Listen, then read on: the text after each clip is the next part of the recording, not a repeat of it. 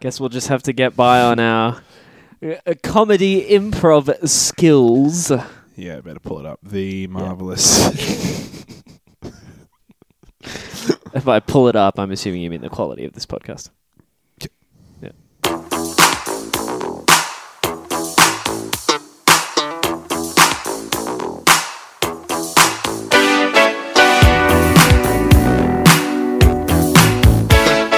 Welcome once again aboard Beef Station. Join us as we rocket through the stars at the speed of sound. I'm Oscar. The country is on fire. It's on fire. I'm looking outside. It's smoky. It's hazy. We're fucked. Three weeks in, people in Canberra finally started to complain about it. Like, hold on, there's smoke. Yeah. I'm looking at the planet from up above here on Beef Station, and uh, the the smoke detectors on the ship are going off. And I'm Andrew. Literally had to take the batteries out of our smoke detector this morning. Yeah. it's wonderful. Yeah. So that should date this episode nicely. It's at the it's at the kickoff of the climate crisis, folks. Uh, it's In- all happening. We're recording Here this in in, Canberra. 1997. Yeah. Yeah. Oh. Yeah. Maybe the maybe the turn of the industrial revolution, I think. I'm Oscar. That's Andrew. This Uh, is an yeah. edit point. Let's. dive- Welcome to our Ah, Don't you movie. dare introduce me, Welcome to our movie podcast. Of course, every week we dive allegedly. into a new movie, an old movie, or some weird uh, monstrosity we found on Netflix. This week we are covering Knives Out, Mm. Ryan Johnson's new modern day murder mystery drama comedy. So, yes, stay tuned for later in the episode where we will talk about Knives Out. We just saw it a little while ago. We're going to cover it extensively. Got a bit of news, bit of special features to cover up Yeah. at the top of the show, though. Let's do it. Jing, chicka, jing, chicka, jing, jing, jing, jing, jing, chicka, jing, chicka, jing, jing, jing, jing, doo, doo, doo, doo, doo, doo. Beef Most important news bulletin. Beef Bulletin, sorry. Beef Bulletin. Fuck. Most important news of the week is that Kumail Nanjiani has gotten absolutely jacked to the tits This for, just his, in. Kamal Nanjiani shredded.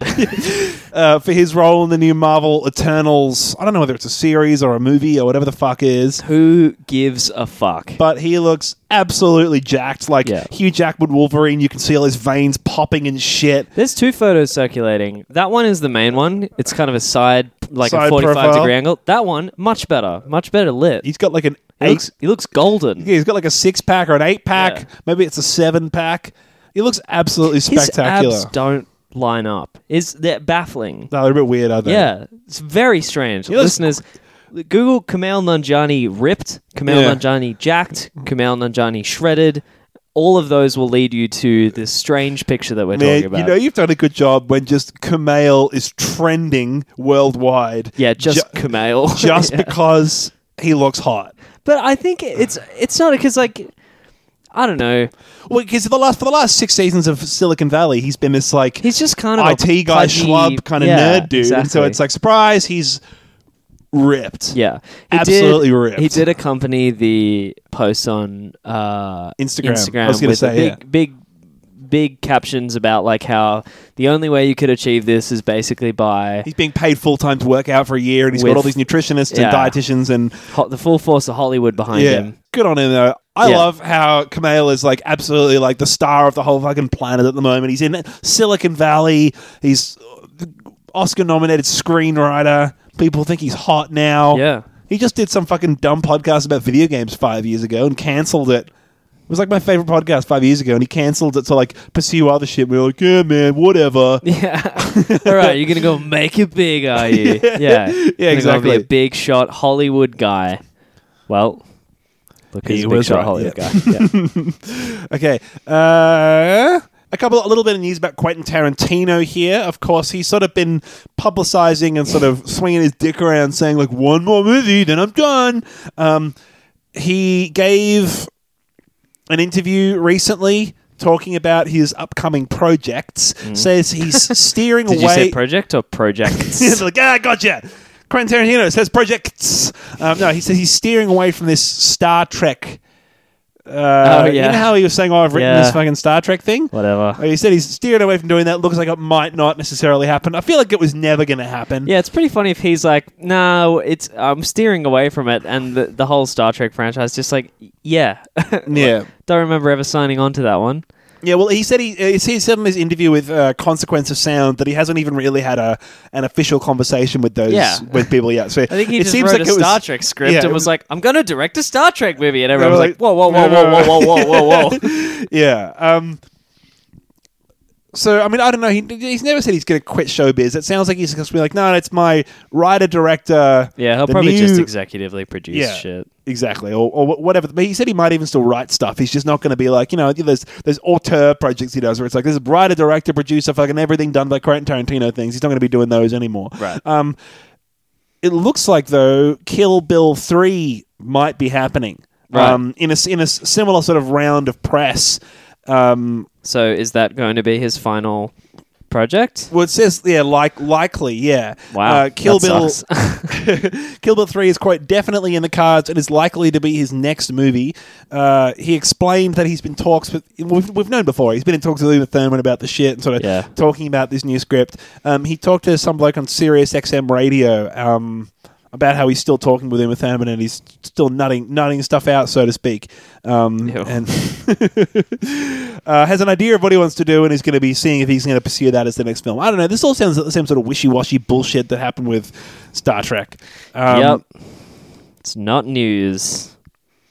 Yeah, he said that the third Kill Bill project, the third Kill Bill, will be his next project, which he'll begin work on once he's wrapped on a play and a five-episode TV series that he'd written before Once Upon a Time in Hollywood. What? Um, I, I wouldn't mind seeing a five-episode TV series written by Quentin Tarantino. yeah, if it's I like a think that mini lot of the- series type thing. Well, yeah, I think a lot of the TV that's been popular recently, they're sort of long form shows about nothing. Like, I don't know, Breaking Bad to some degree sort of waffles on quite a bit. And that was hugely popular.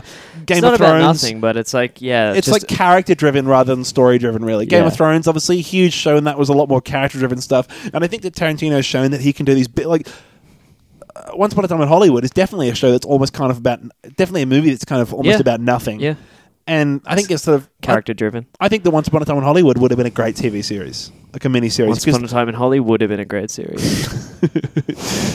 That's what. ugh. Mm. Uh, yeah, but How's because that for a fucking there's like a dir- portmanteau? there's like a director's cut that's like three hours or four hours or some shit. So like, he's clearly got the ability to write these big long worlds that go for approximately four or five hours. yeah, so that sounds exciting. I- It sounds like he's got Yeah, he's, all this he's sort of clearly got different the shit. ability to ignore an editor. oh god, it's just yeah, fucking yeah. Scorsese needs to cut down the Irishman. yeah, yeah, there it is. I could feel it bubbling its way to the surface. Uh, controversial Cats film was remade after critical fan reaction. Great. So you're a bullying They, working they baby. sonicked it. Bullying Fuck works. Director Tom Hooper, I'm reading from NME here. Director Tom Hooper reveals that the hugely negative backlash to the trailer uh, made them have a little rethink.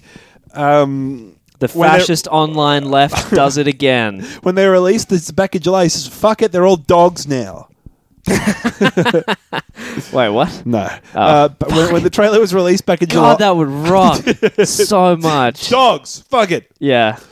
he- he says that he seemed like the um the main piece of feedback that he's taken from all this crazy fan backlash that he's going to take on board is that it's it seems like the faces in the animation seemed a little unclear. He says the problem with the trailer was that the faces got lost in the effects, so we went back to the designs with those comments that sort of helped guide guide them to retool the special effects Right. which I think is a I don't know. It's not uncalled. It's it's not unheard of, especially with the Sonic thing. When fam- famously, when Christopher Nolan had his ten minute opening of The Dark Knight Rises at the beginning of oh, it was some weird movie. It was like Mission Impossible, or there was need not Need for Speed. Fucking, I'm gonna say Mission Impossible. Let's let's Right. say the Mission Impossible thing. There was like ten minutes of the The Dark Knight Rises before that. Okay.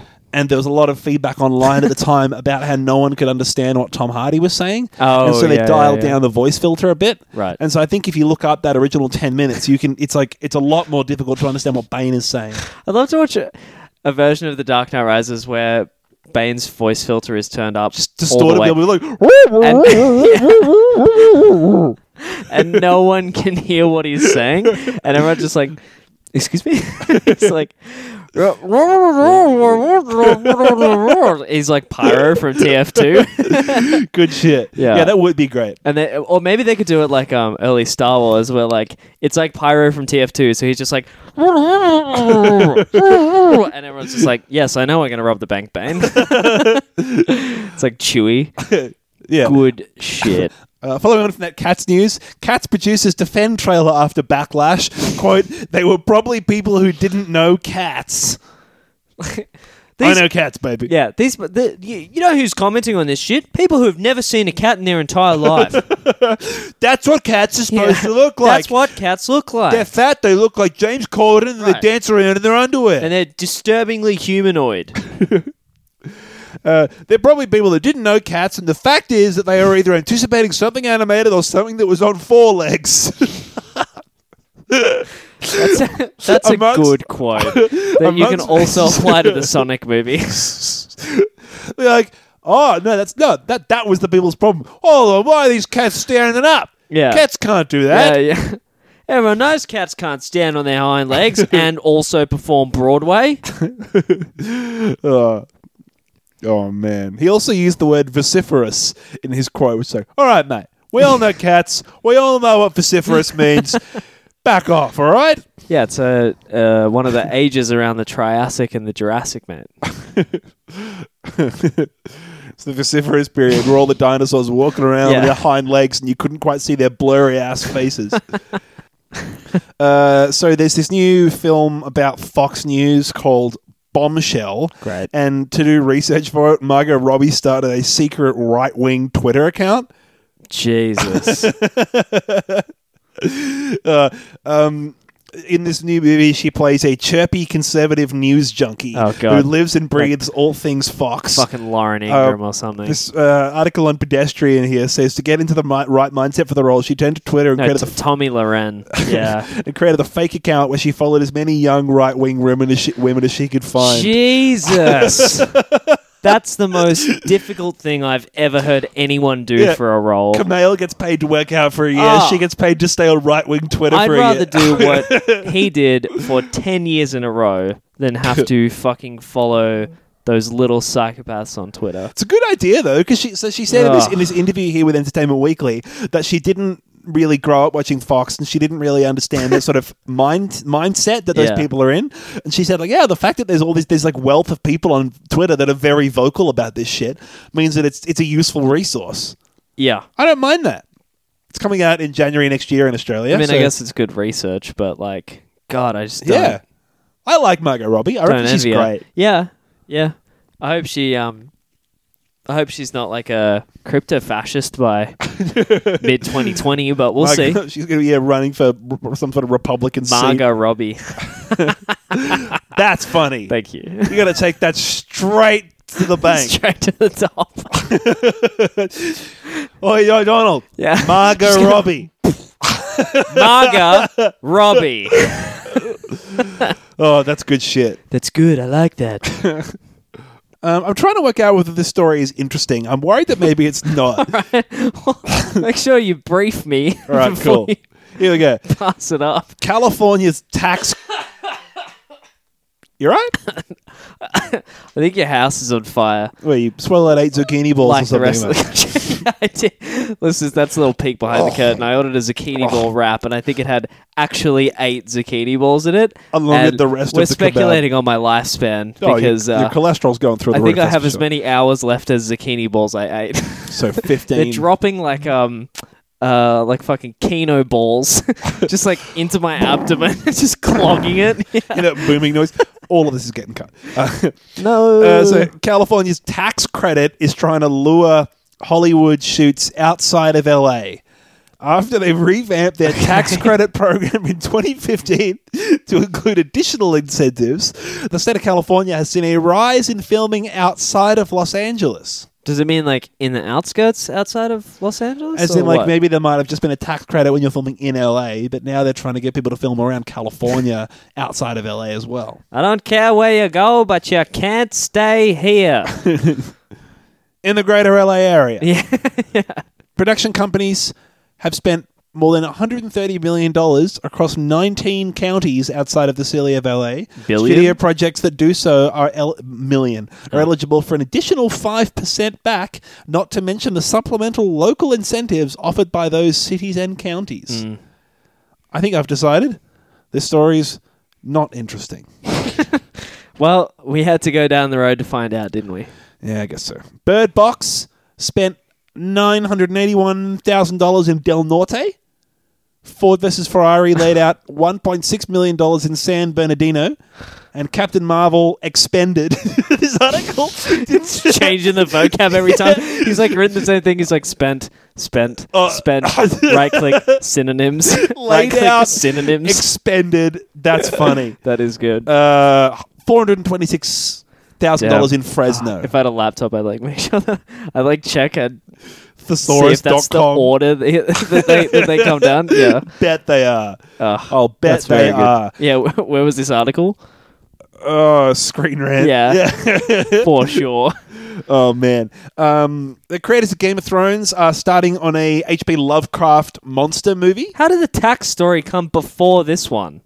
They're going to keep it pacing, you know. Alphabetical. Got The ya. tax story probably got cut, so find out whether this They gotta leave it in. I'm gonna make constant references throughout the episode seated to the tax story. that metaphor in s- Act Three of Knives Out reminds me of the experience we had talking about tax back in the yeah, news. segment. exactly. Yeah. Good shit. Stop doing my job for me. Uh, well, they they were going to be committing to some sort of Star Wars trilogy, and then they stepped down from that. So the new thing that they've committed yeah. to Remember how they fucking abandoned Game of Thrones to do a Star Wars thing Nah. that they're not even doing? I love it because like people invested so much Ugh. time and energy into that and they just like sniffed money and fucked off. oh man, So funny. Um, it says here that it's going to be written by the team that wrote Clash of the Titans, directed by the person that directed Destroyer and Jennifer's Body. oh, that No, Meg- that the Megan direct- Fox movie. No, no, the director of Destroyer and Jennifer's Body is going to be an executive producer. Oh. This movie's fucked. Okay, no. God, what are we doing? the Uh, yeah, so- dude who gave a lift to the Yeah. uh, best boy uh, knows the key grip of uh, Jennifer's body. The caterer is So- going to be driving Daniel Radcliffe to set. Yeah, wonderful. Yeah, Brilliant. Uh, no, so a terrible H.P. Lovecraft movie is going to come out in three years, and Right. people are saying it's by the what's the dog's name? What? S- so, H.P. Lovecraft gave his pets racist names. oh really? Now would be a good time to hit the beep button to make it sound like I said the N word, but let's let's yeah, get I by. have a lot of power right now. it. Um, in Germany, saying right, saying Star Wars: The Rise of Skywalker spoilers uh, to a Burger King in Germany will get you a free Whopper. what? What? What? What? One more time. What? Burger King has some app or something. Yep. And if you say Star Wars The Rise of Skywalker spoilers out loud while you're using this app, you get a free Whopper What? for Burger King's in Germany. How do they measure that? I don't know. I gotta scratch the surface of this one, man. What the fuck are you talking about?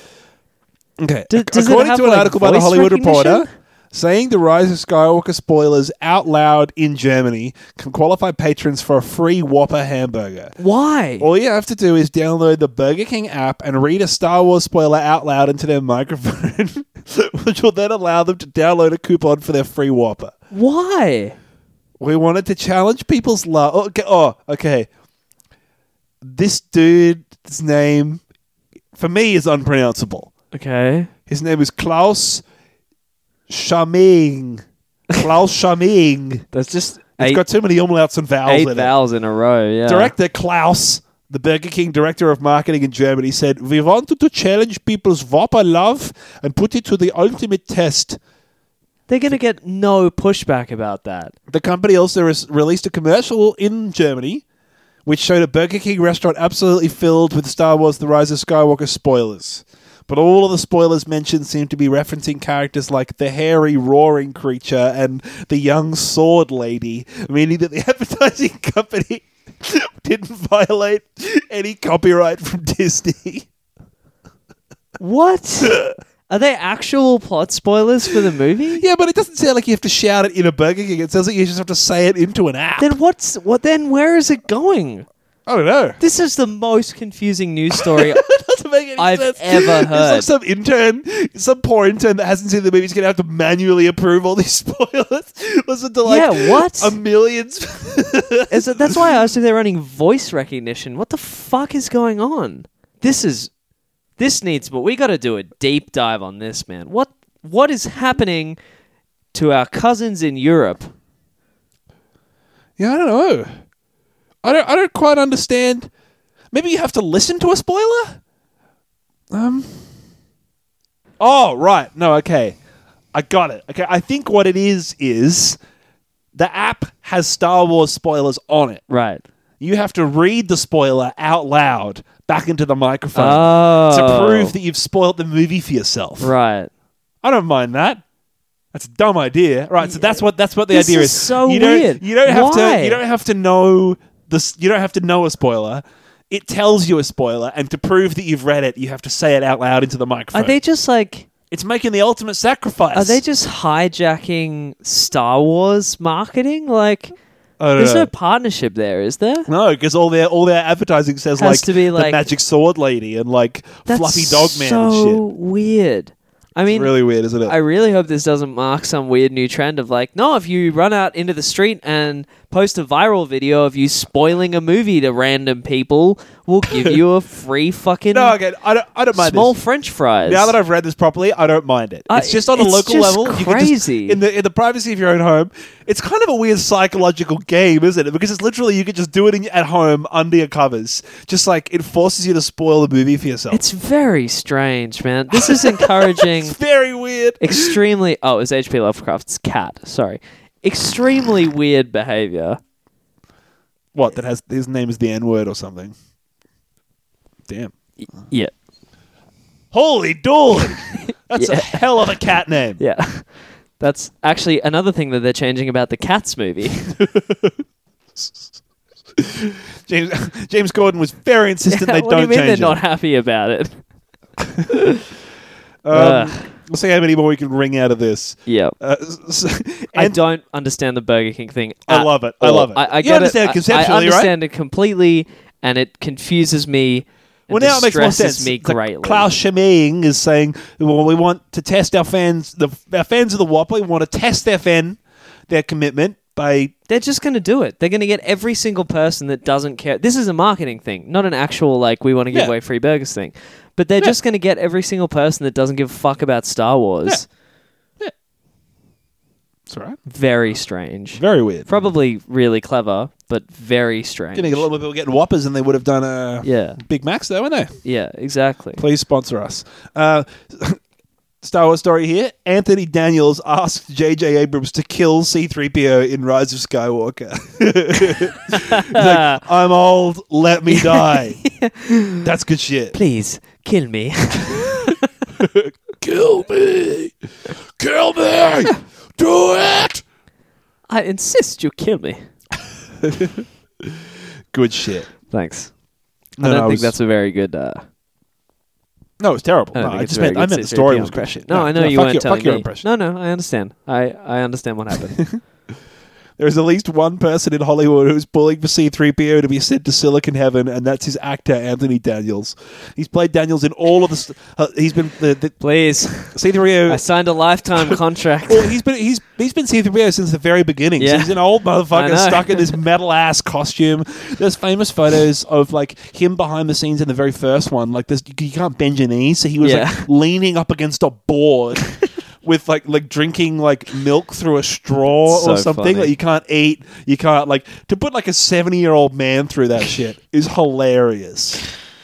Uh, he's been played by Anthony Daniels he's in the he's Star Wars like films. looking at Leia, and there's just this donk, and he's like, "Mm." Oh god, and he's voiced him in all of the non. This dude's had a payday. yeah, yeah. it's like, please, I'm old and rich. Just kill me. Um, Ugh. there's an excellent quote from him here that says, "Before filming this, it seemed like the writers had slightly run out of steam with C-3PO. I didn't, I didn't want him to just become a wall decoration. I thought he should have a big send-off or a send-off that gave you finality. And of course, at the time, JJ said no way. But JJ is notorious for changing his mind on a minute-by-minute basis. It makes working with him a vibrant experience. That's very diplomatic. Hell yeah, it is. Uh, look forward to finding out whether or not C3PO is dead or whether they're going to force this motherfucker to fulfill his contract and play him until he dies. yeah, I hope so. That's all I got. That's the news for the week. Should we kick into? I got a little bit of beefness or pleasure. You do have haven't a done it little for a bit, few yeah. weeks. Of course, we uh, we we engage in our beef business, which is watching the movie. This week we did Knives Out, but we also have a bit of beef pleasure, where um you know we do, do a bit of stuff on our off time. I'm not just spending every waking moment prepping for this fucking podcast. Beef pleasuring yourself. So this week in Beef This or Pleasure, where we talk about other little recreational activities, um, I got since we recorded the last episode, I signed up for Amazon Prime just because I found out, to be honest, that House was on it. Yeah. I've cranked, very good call. Cranked through like an entire season of House. No, not even. I've gotten through what feels like a, a lifetime of House, and I'm only up to like episode eight of season one. Yeah. and there are like eight seasons of that shit Hour with long- 20 hour long episodes, episodes, per man. season, hour long episodes. I have like a lifetime's worth of House. That show, I was thinking about this the other day. I think because you might have mentioned it. That show gets ludicrous at the end. I needed. I'm, I'm Yeah. gonna look this up. A list of all of the Like House is in prison and diagnosing all of the medical like patients and experiences shit. that, Cou- that House has. Because I was at one point like, does House get cancer? And I was like, no, I think he just he definitely like has a he gets checked in a drug rehab like three times, and Yeah. then like he gets like parasitic infections and shit, and he has all sorts of problems to do Good with shit. his muscles from like atrophying from his leg and Oh, stuff. it's good shit. But I think he had cancer as well. I don't know. They just threw this dude through the fucking ringer. And Hugh Laurie like did just it for like gets ten years. ridiculous. Yeah. His accent is obviously Oh, amazing. Hugh Laurie was that character. Yeah. That they- they're just. It's like Brian Cranston with uh, Walter White. They're just kind of inseparable now. Yeah. It's- when you think of one, you think of Well, the other. Hugh Laurie is like has just recently been doing a different show where he plays a doctor. Like, Yeah, he's been, yeah, yeah. He's been fucking A typecast. similar doctor. I Yeah. think a drug addict doctor, the bad guy It's doctor. like someone's yeah. like, I don't have an idea, but I want to make a show anyway. Fuck it, get House in here and pay him Yeah, double yeah, whatever yeah. he wants. yeah. Um, but while I was on Amazon Prime, I heard a lot about from the recent Emmys this show, The Marvelous Mrs. Maisel. Mm-hmm. So I went in on it. God damn, that's a great show. Yep. So it is a period drama comedy set in 1950. Ah, Because it's about women. period drama comedy set in Sorry for that one. 1958 in New York. Uh, it stars Rachel Bro. Whoa, Ra- Rachel Brosnahan. No, It stars. no, yeah, it's Rachel Brosnahan. Oh, it's got one one too many letters in it. it's just Brosnan. Rachel, no, it's not fucking Brosnan. That's the problem. It stars Rachel Brosnan uh, as Miriam Maisel, as a cast of other characters, most of which you haven't heard of. I think the only person who was even vaguely familiar to me is the side character who plays her manager. Um, Oh yeah, Alex Borstein. yeah. Oh, she's the voice of Lois from Family Guy. There you oh, go. yeah, yes, that's right. Yeah, in any case, it's essentially uh, the main character is Miriam Maisel. She's like a 1950s housewife. The first few episodes are a lot of like a nice little window into 1950s daily life from her point of view, where like she gets up 10 minutes before her husband to put her makeup on and then like get back into bed and pretend to be. A, lo- a lot of stuff where you're like, oh, come on, I'm wincing. 1950s. Yeah. It's great though, because I imagine that's probably a, Oh, lot, yeah. a lot of what would have happened. A lot of like at that. a lot of like uh the first episode or the second episode is like she gets a divorce she separates from her husband and her jewish parents can't possibly fathom the idea that they would ever get divorced and they're lying to all their family members about ah oh, joe's gone overseas on a business trip for, for, for a year Joe's or- gone to the farm. uh, it reminded me of a little bit of Mad Men. This show's really Yeah. funny though. It's kind of a little bit quirkier than Mad Men is. Um, it reminds me of that scene in Mad Men. Have you seen any of that show where Mad they Men. have the pic? They have the picnic. by the side of the they road, just and get then they up and just leave like all the rubbish. shake the rubbish off the road. On it. it reminds me a little bit. There's a couple of little scenes like that. Where you're crazy. like, oh come on. Um, all in all, though, it's a it's a fun time. 'Cause Basically, she, she's a stand-up comic, right? well, yeah, basically the idea behind the show is she's a housewife and her husband is an aspiring stand-up comic, but he's shit. Like he ste- he steals material from like comedy records Damn, and being like, no, everyone does it. You know, I'm just starting out. what Um, a hack! And then she gets the idea for that to start herself, and she like drunkenly like yells at the audience at the gaslight one night for like ten minutes, and that like Gets goes the a- 1958 equivalent of viral, um, where like What eight people talked yeah, about one it, dude one dude tapes it on a reel to reel Yeah. and like mails it into a and magazine. there's a newspaper article on page seventeen. yeah. Um, and uh, basically, the show is like her pursuing her stand up career. Right. Uh, Cool. And I've only just gotten through the first season, which is sort of it starting up, but it's so much fun. Would you say that women can be funny? It hasn't quite convinced. No, it's, it's great. And it's the sta- it shows long bits of stand up in it that are actually really great. It's just a yeah. It's In like, a way it's where a it's- stand-up show, right? It's fun, yeah. And, Like in a way where like you would have had to.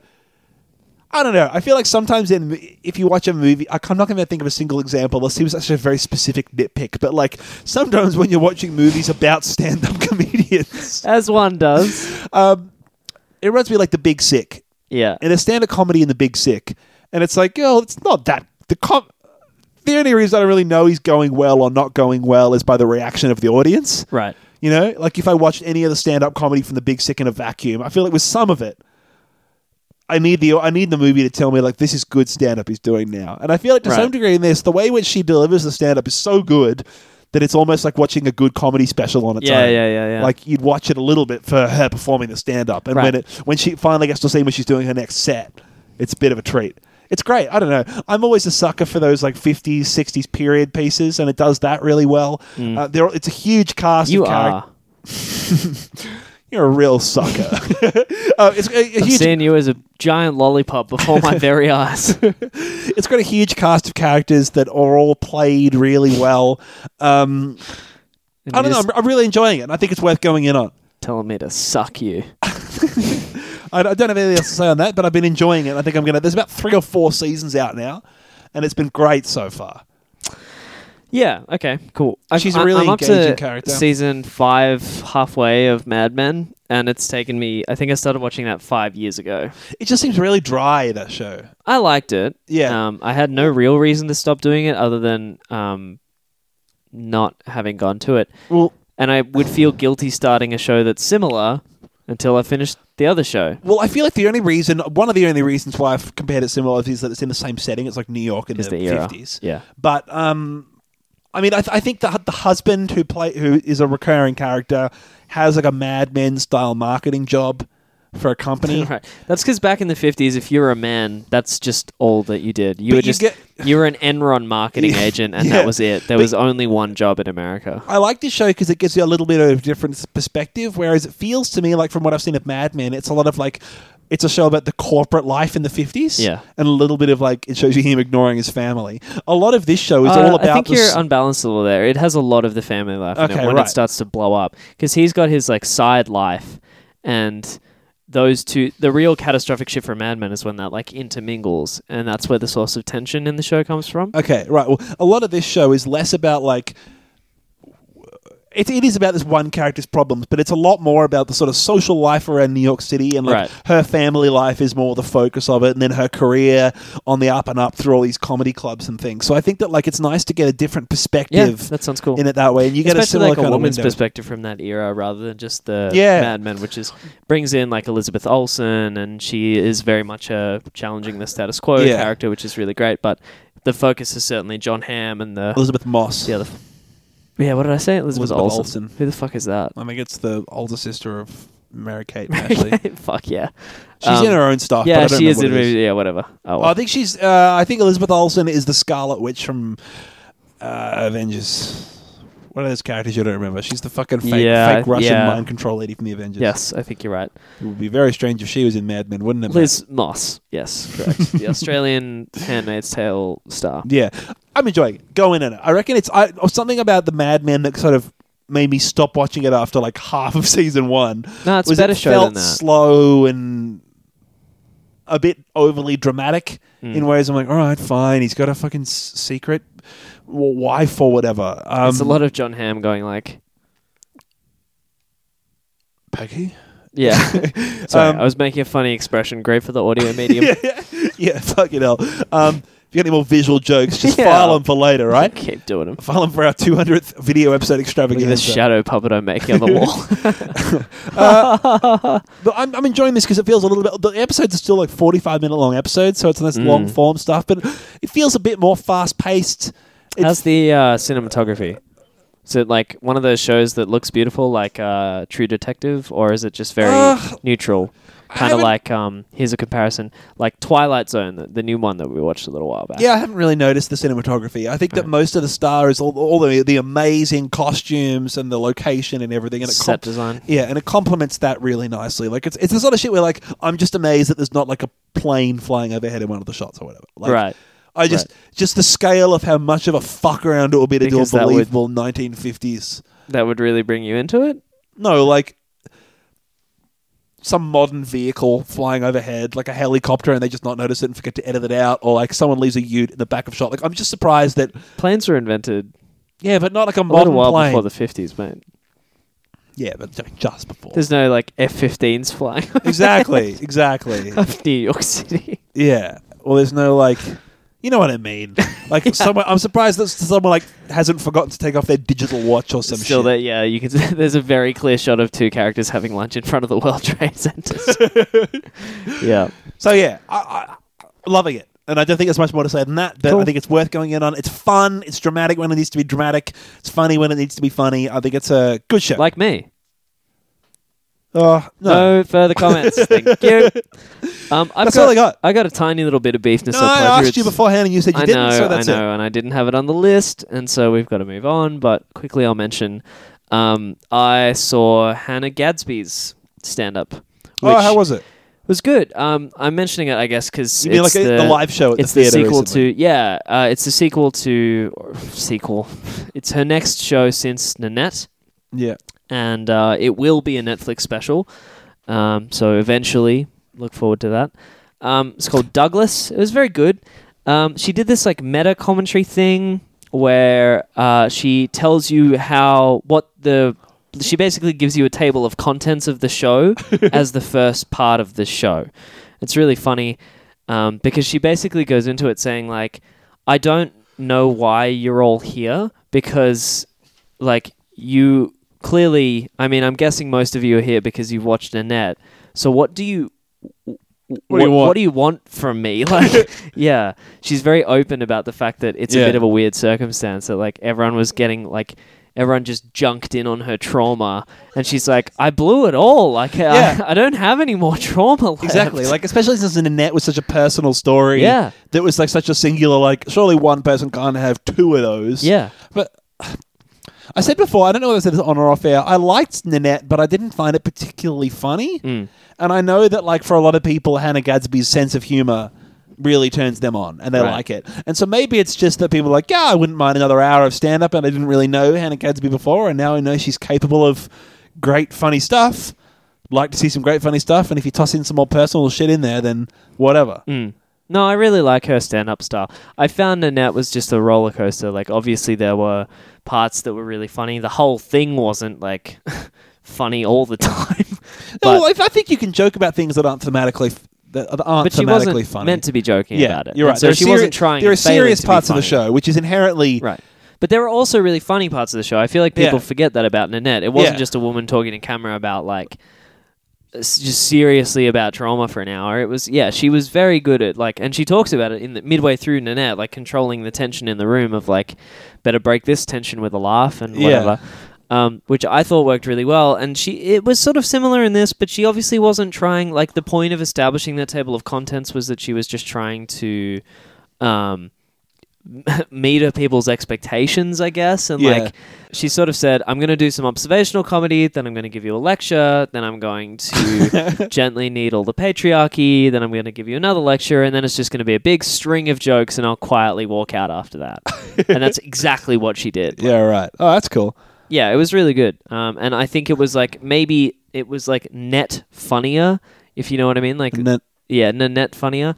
Um, less severe, but she then managed to still very smoothly and elegantly approach very serious issues in a way where she was still very much able to say, let's properly have a think about that. without uh, alienating the audience or whatever. Right. Well, and I, I think the point, uh, part of the point of her comedy is I don't really give a fuck if I'm alienating men anymore.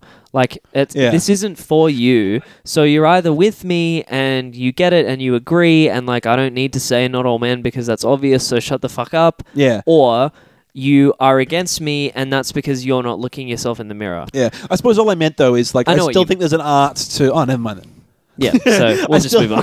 I still think there's an art to presenting a comedy special because I mean it reminds me a bit of the stuff that Daniel Sloss did in his show X, which I think is an HBO special now, where he would talk about That's a really good show, by the way. Everyone is should good. watch that one too. uh, he, he he talked about also serious themes. I think he talked about sexual assault. a friend and of those his sorts. that got sexually assaulted. Yeah, but a female friend, so it's like a male kind of. We, I don't think we can do justice to it in 20 seconds, but yeah, He's telling the story. He's telling the story that his friend shared with him, and how. Uh, how she reacted to it and how he reacted to it, and yeah, All that it's, sort of it's about that, stuff. but it's still really funny. And yeah. so I th- it reminded me because that's another stand-up special that's funny and is making light of or no jo- making jokes around this serious issue.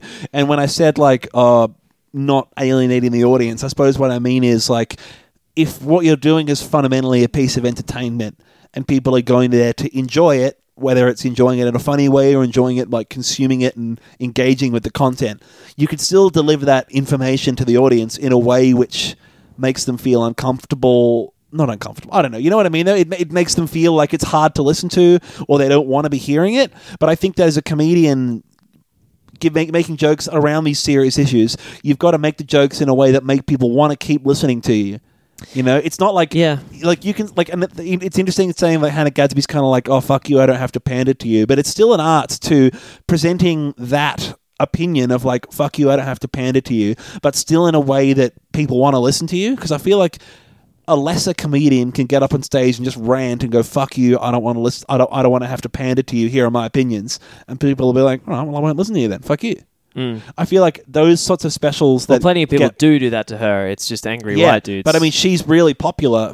I would say, on the whole, that special was really popular because it's done that and it's presented that attitude in a way that is more likely to change people's mind rather than alienate them. You know, I feel like there's there's an easy way that people people on the internet can often rant and rave about their opinions in a way that, for the most part, isn't changing anyone's mind, and they're either just going to get a little echo chamber of people that agree with them, and then everyone that disagrees with them is like, oh, this person's telling me to get fucked, so I'm just going to do that. Whereas I feel like with Hannah Gadsby and Daniel Sloss, they do a good job of, I think, presenting the information in a way where it's a lot more likely that they're going to change some people's minds by the accessible way that they're presenting it. but it's like it's a bait and switch, right? Daniel S- Sloss's ex and Nanette were sort of similar in that, that like they they both crept in under the cover of darkness, and then um, and then we're like, right now that you're all sitting down for an hour, here's what we're actually going to talk about. Yeah. and I'm still going to give you your fucking little jokes. Yeah. but we're going to talk about something fucking serious. Yeah, because I'm up on stage and I have the microphone and I'm going to say what I'm going to say. yeah, Whereas um, this one was more like um, felt felt almost more like cathartic. It was like I think one of the reasons why Hannah Gadsby is so popular is because she's expressing she quite eloquently expresses a deep deep frustration with the way that things are and the problems that a lot of women especially have to deal with in the world at the moment yeah, right. and that not a lot of people who occupy that role in the public space are standing up and saying as clearly and as fearlessly as she kind of is. Um, and I think well, I that, feel like that was especially why the it was first so time because she enjoyable. was going to like yeah, she was um, going to quit comedy. quit comedy and yeah, she's like, well, fuck it. Yeah. and so I suppose she's in a great position because people are like, no, we love that, do that. right. She'd be like, oh, great. And I feel like Yeah. every special, she could be like, oh, now I'm going to quit comedy. She could just go out in a blaze of glory every year for the next Yeah, 10 years yeah, and yeah. people would love it. No, I think she sort of said that. But one thing that I did notice, I didn't. I yeah, I'm pretty guilty of this. I didn't really. I think I'd seen her a little bit around before Nanette, but I'd never properly watched a stand up or anything. And then in Nanette, one of the reasons she gave for wanting to quit comedy full stop was that she was like, for me, the way that I have managed to succeed and build a career for myself is by constantly putting myself down Yeah. and trivializing my struggles. I'm paraphrasing, but like demeaning myself as a human being. and I'm sick of doing that, and I won't do that anymore because it's starting to take its toll, and I can sort of see that. Yeah. Whereas this show was none of that. She Right. didn't have to do that at all. She was building on the men- momentum of Net, but recognizing that she didn't need to do the same thing again. She could now just almost. I I feel like it was almost she was writing better quality stand up comedy than she might have been before she was doing Nanette because she was like, well, I'm going to have to figure jokes out that aren't putting myself down because I've put myself in a position where I can't do that anymore and I Yeah. don't want to. And Yeah. so she was writing jokes that were still having a go, like punching up, um, but not in a way that meant that she was demeaning herself, which was very clever. And it meant that you really, I mean, it really was like quite, quite nice to be to hear someone articulating these aggressive frustrations so satisfyingly, making you laugh at the same time, but um, in a way where you can tell, like, yes, this is a genuinely frustrating issue. It's good to laugh about it, but like, I I see women in my life deal with the shit that she's talking about. Um, I'm probably guilty of some of the stuff that she's talking about as a man a little bit, and uh, it's nice to be able to laugh at that, but then to recognize and introspect and say, right, well, I need to be careful about that type of thing. It was a Yeah, really right. good show overall. Oh, cool. Um, so yeah, a lot less of a surprise than Nanette was. yeah. Um, but still an excellent. I don't think that that means that it's a lesser product. Yeah. You know, I think sh- you don't need to bottle that lightning twice to have a show that's just as good. I think you're right. That to some degree, she had to have a bit of that in there, right? Like if if it was just like one-liners for an hour. yeah, that would be mental. yeah. yeah, she's like, I'm gonna try something new, guys. Just like, "Bleh, what do you call Turkish bread is vegetarian? yeah, she did. She did say, um, "I'm doing." I, I don't know. I don't know if this will make it into the special or not, but like she said, uh, they weren't filming the one that we saw, but Yeah, right, yeah, um, she said uh, there's going to be a fair few puns, and how you respond to those puns will dictate whether or not you get cut short. or whether or not I go long. And the first one, she's like, "Are you groaners? Because groaners lose time." it was pretty pretty good. Um, yeah, and we were groaners at first, but it's so funny. You could hear the whole audience the first punch like, she made. Uh, yeah, yeah, it was literally like that. It was like, uh, it's like we're all being held under duress. That's funny. It was a really good show. Oh, Yeah, man, I'm really glad. enjoyed it. Yeah, Oh, I would, well. if you get the chance to see her, you or any listeners, um, I'd, I'd highly recommend it. I'm not sure Oscar, if, if you she'll- get a chance to see her, listen, don't worry about it. yeah, listeners, I wouldn't, uh, wouldn't. Oh, No, I- listeners, I didn't see definitely you would. there. Oh, cool, great. Hello, listeners. Uh, we were just talking about Hannah Gadsby. I've become Nick Kappa. Hello, listeners. Hello. We were just talking about Hannah Gadsby's latest outing. Um, yeah, anyway. All right, uh, That's a joke that one person, maybe, that listens to this podcast will get. All right, uh, time to pivot into our movie for the week, which is Rian Johnson's new 2019 Interesting. murder mystery. Who's who's? Mr. Johnson himself, director of S- Star Wars films in past, Bit of double speak there, man. has I'll be written saying Ryan from now on. has written and directed a new comedy drama murder mystery film called Knives Out. Um, Chroma Drumstree. hell yeah! I would s- I would liken it most similarly to like a modern day interpretation of an Agatha Christie Poirot kind yes, of story. Very Poirot. Um, if you are familiar with the story of the murder on the Orient Express, it's a bit like that thematically, I suppose. Um, I thought the new Murder on the Orient Express movie sucked. Didn't see it. Uh, oh, it sucked. But Good. um, that glad. story is a classic murder mystery in that it presents like fucking 15 different characters and gives you all their backstories and motivations. And then by the time it's gotten that out of the way, Yeah. it's a lot of like the detective sleuthing and figuring shit out. And you get a big reveal at the end about like, all right, here's who killed them kind of thing. Like it's right. Like I used to be way into Agatha Christie and it's like a classic thing that she Uh, it's does. The same where, reason you like House, right? It's like you're, you're along for the ride, but then you need Yeah. the payoff in the end. And Yeah, you're and like, I think "Ah, that- there it all is. And I think that like, an important thing. So we'll talk about the, the vague plot of the movie in a bit, but I think an important uh, aspect of the like how well these are, tend to be written and received with all these sort of who done it type stories is whether or not there's some sort of Deus Ex Machina type thing that gets pulled out of nowhere that solves the solution right at the very end, um, or whether you could have seen it coming. yeah. I feel like with a lot of Agatha Christie stuff, or maybe maybe a lot of these sort of murder mysteries that are not as well written, you get Poirot at the very end having said, "Oh, none of you guys noticed, and the book hasn't mentioned up until now, but here's this tiny Right. little clue Right. that only I noticed, and that solves the problem, the puzzle." Or it'll be like almost like an almost like something out of a shitty point and click adventure game where it'll be like, oh, if you drag the bucket over Yeah, the right. fish, then And he tied the rope to the ice cream. Yeah, and ex- shit like threw that. it in the well. Exactly. Where Yeah. it's like, oh, all right, fine. Well, if you're gonna say anything goes, then.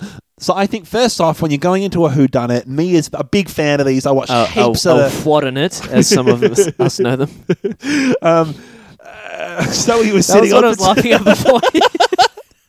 so I think like as, me as like I read heaps of the books. I watched heaps of the Poirot uh, TV adaptations go into. That's what I was really sort of looking for because that's something that I don't like when they pull the answer out of nowhere. right. And so I think that that's something this movie it's does. sort of the opposite of Chekhov's gun, right? It's Right. like where there wasn't a gun and someone gets shot. Exactly. So you want to sort of, and, and so I think the trick to the, the trick to doing this really well is it'll call your attention to little details that you don't even notice until later. Mm. So someone might like be, I don't know, walk, walk through the house Come on, and no, you notice Invent a compelling example of a murder mystery twist in front of my very whatever. eyes. Walk through the house and comment on some unusual on some sort of unusual object in the hallway, It's the and it'll allergic be a to funny nuts thing, right? Yeah, exactly. Like right. from Hereditary, where I very suppose that's a early good on in the example. movie they're like, "Oh, she's allergic to nuts," and you're like, "Okay, this motherfucker's gonna die." Exactly. And Yeah. so, but, but I think that part of the part of the the appeal about a movie like this with all these big characters in a big house is that they have to introduce enough facts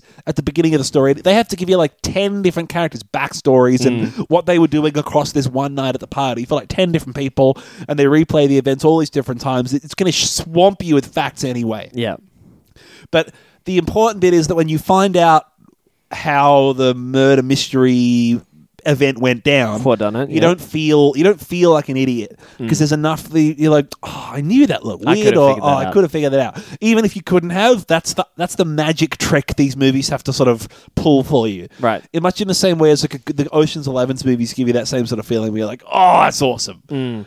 And that's the, I think the reason why we didn't like Ocean's fucking eight or whatever it was, Yeah, where it whichever pulled bullshit. shit out at the end, and you're like, oh well, I never could have seen that coming. Right. It doesn't feel like a magic. you didn't trick. set it up. Fuck you. You don't get the payoff. You didn't Exactly. earn it. You I think didn't this movie- earn the payoff. I think this movie earns it really well. Oh, yeah. I think this movie sets it up in a really nice way. It also sort of plays with the conventions a bit in a way that makes it interesting to watch. it followed an extremely familiar pattern. Yeah. Without falling into the trap of being cliched, which I thought was really wonderful. I think so. So because it like by rights uh, it's like it could have been any number of awful tropes Yeah, I think so. So it does. It does a classic murder mystery thing where it introduces this like uh, rich old man who is then dead after minute two of the story, and I kind of like that. That's that seems like it's a harken back to classic movies of old, where it's like, let me introduce a character who's going to die in minute one. It's, it seems like the sort of character who like you get like fucking Alec Guinness or and he sort of just becomes the mechanism of the rest of the cast Yeah. to operate around right Yeah, exactly.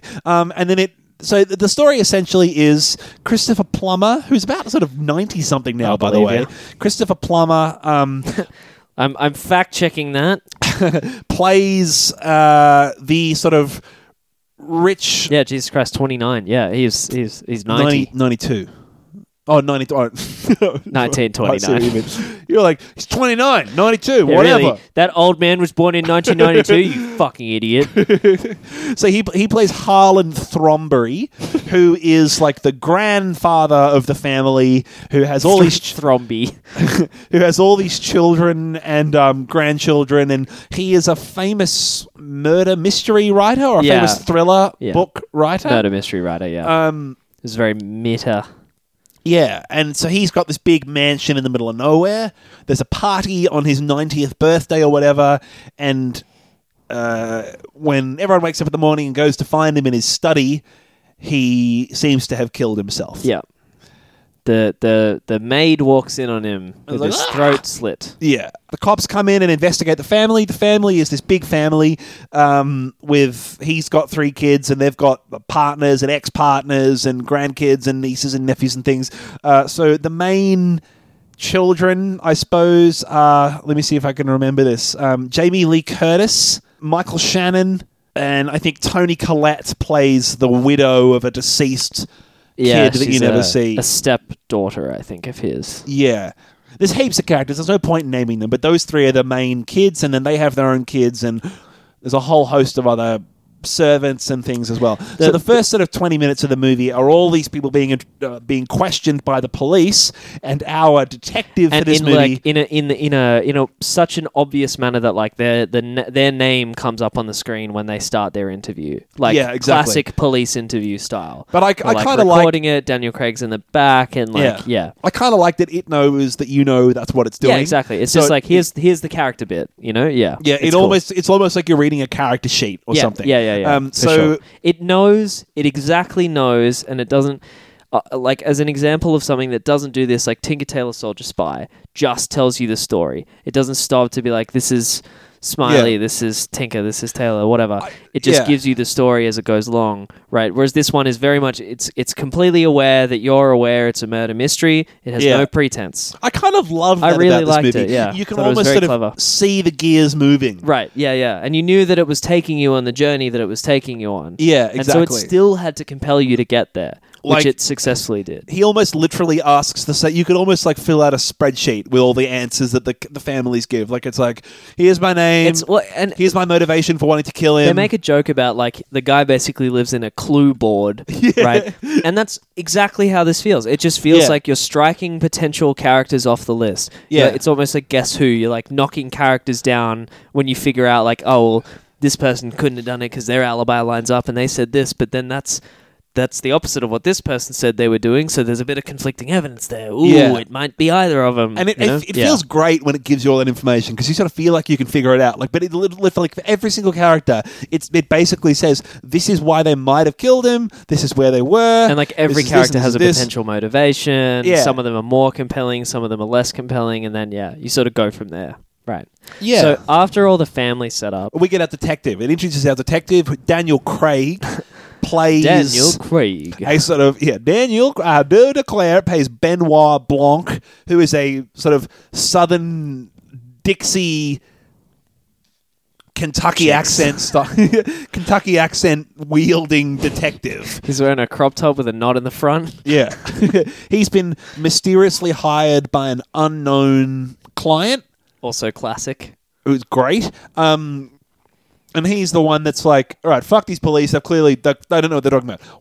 Answer this question. So the police are played by Lakeith Stanfield from Sorry to Bother You. Yeah, I was going to say, I th- there are so many actors, I, I, I can't be fucked naming all It's, of it. it's a crazy I've seen him cast. somewhere. Uh, and Noah Segan uh, is the other guy. But yeah, I didn't really recognize him from elsewhere. But as No, soon neither. as I saw Lakeith Stanfield, I was like, yes, this dude's But- getting good movies. This is a huge cast, though. I mean, yeah, Yeah, it's like we said massive. before, Tony Tony Collette, Anna de Armas plays the maid, who's basically our main character. yep. Uh, Daniel Craig, Chris Joseph Evans, Jamie Lee Gordon-Levitt Curtis. has a cameo in this movie, like Jos as a voice, just a voice. he? Yeah, oh, there you go. just it's yeah, uh, which I guess like he because he worked on Looper, which was Rian's well, one of Rian's earlier movies. Yeah. So it must have been like a little nod, but it's a crazy enough cast that like fucking Joseph Gordon-Levitt is It's like like, a no, bit you could be part." the voice of a Yeah. detective over the radio, you know. yeah. So the next thing that happens after, and the final piece that we're introduced to after uh, Detective Benoit Blanc, uh, is the main character, um, Mara Cabrera, played by Ana de Arma.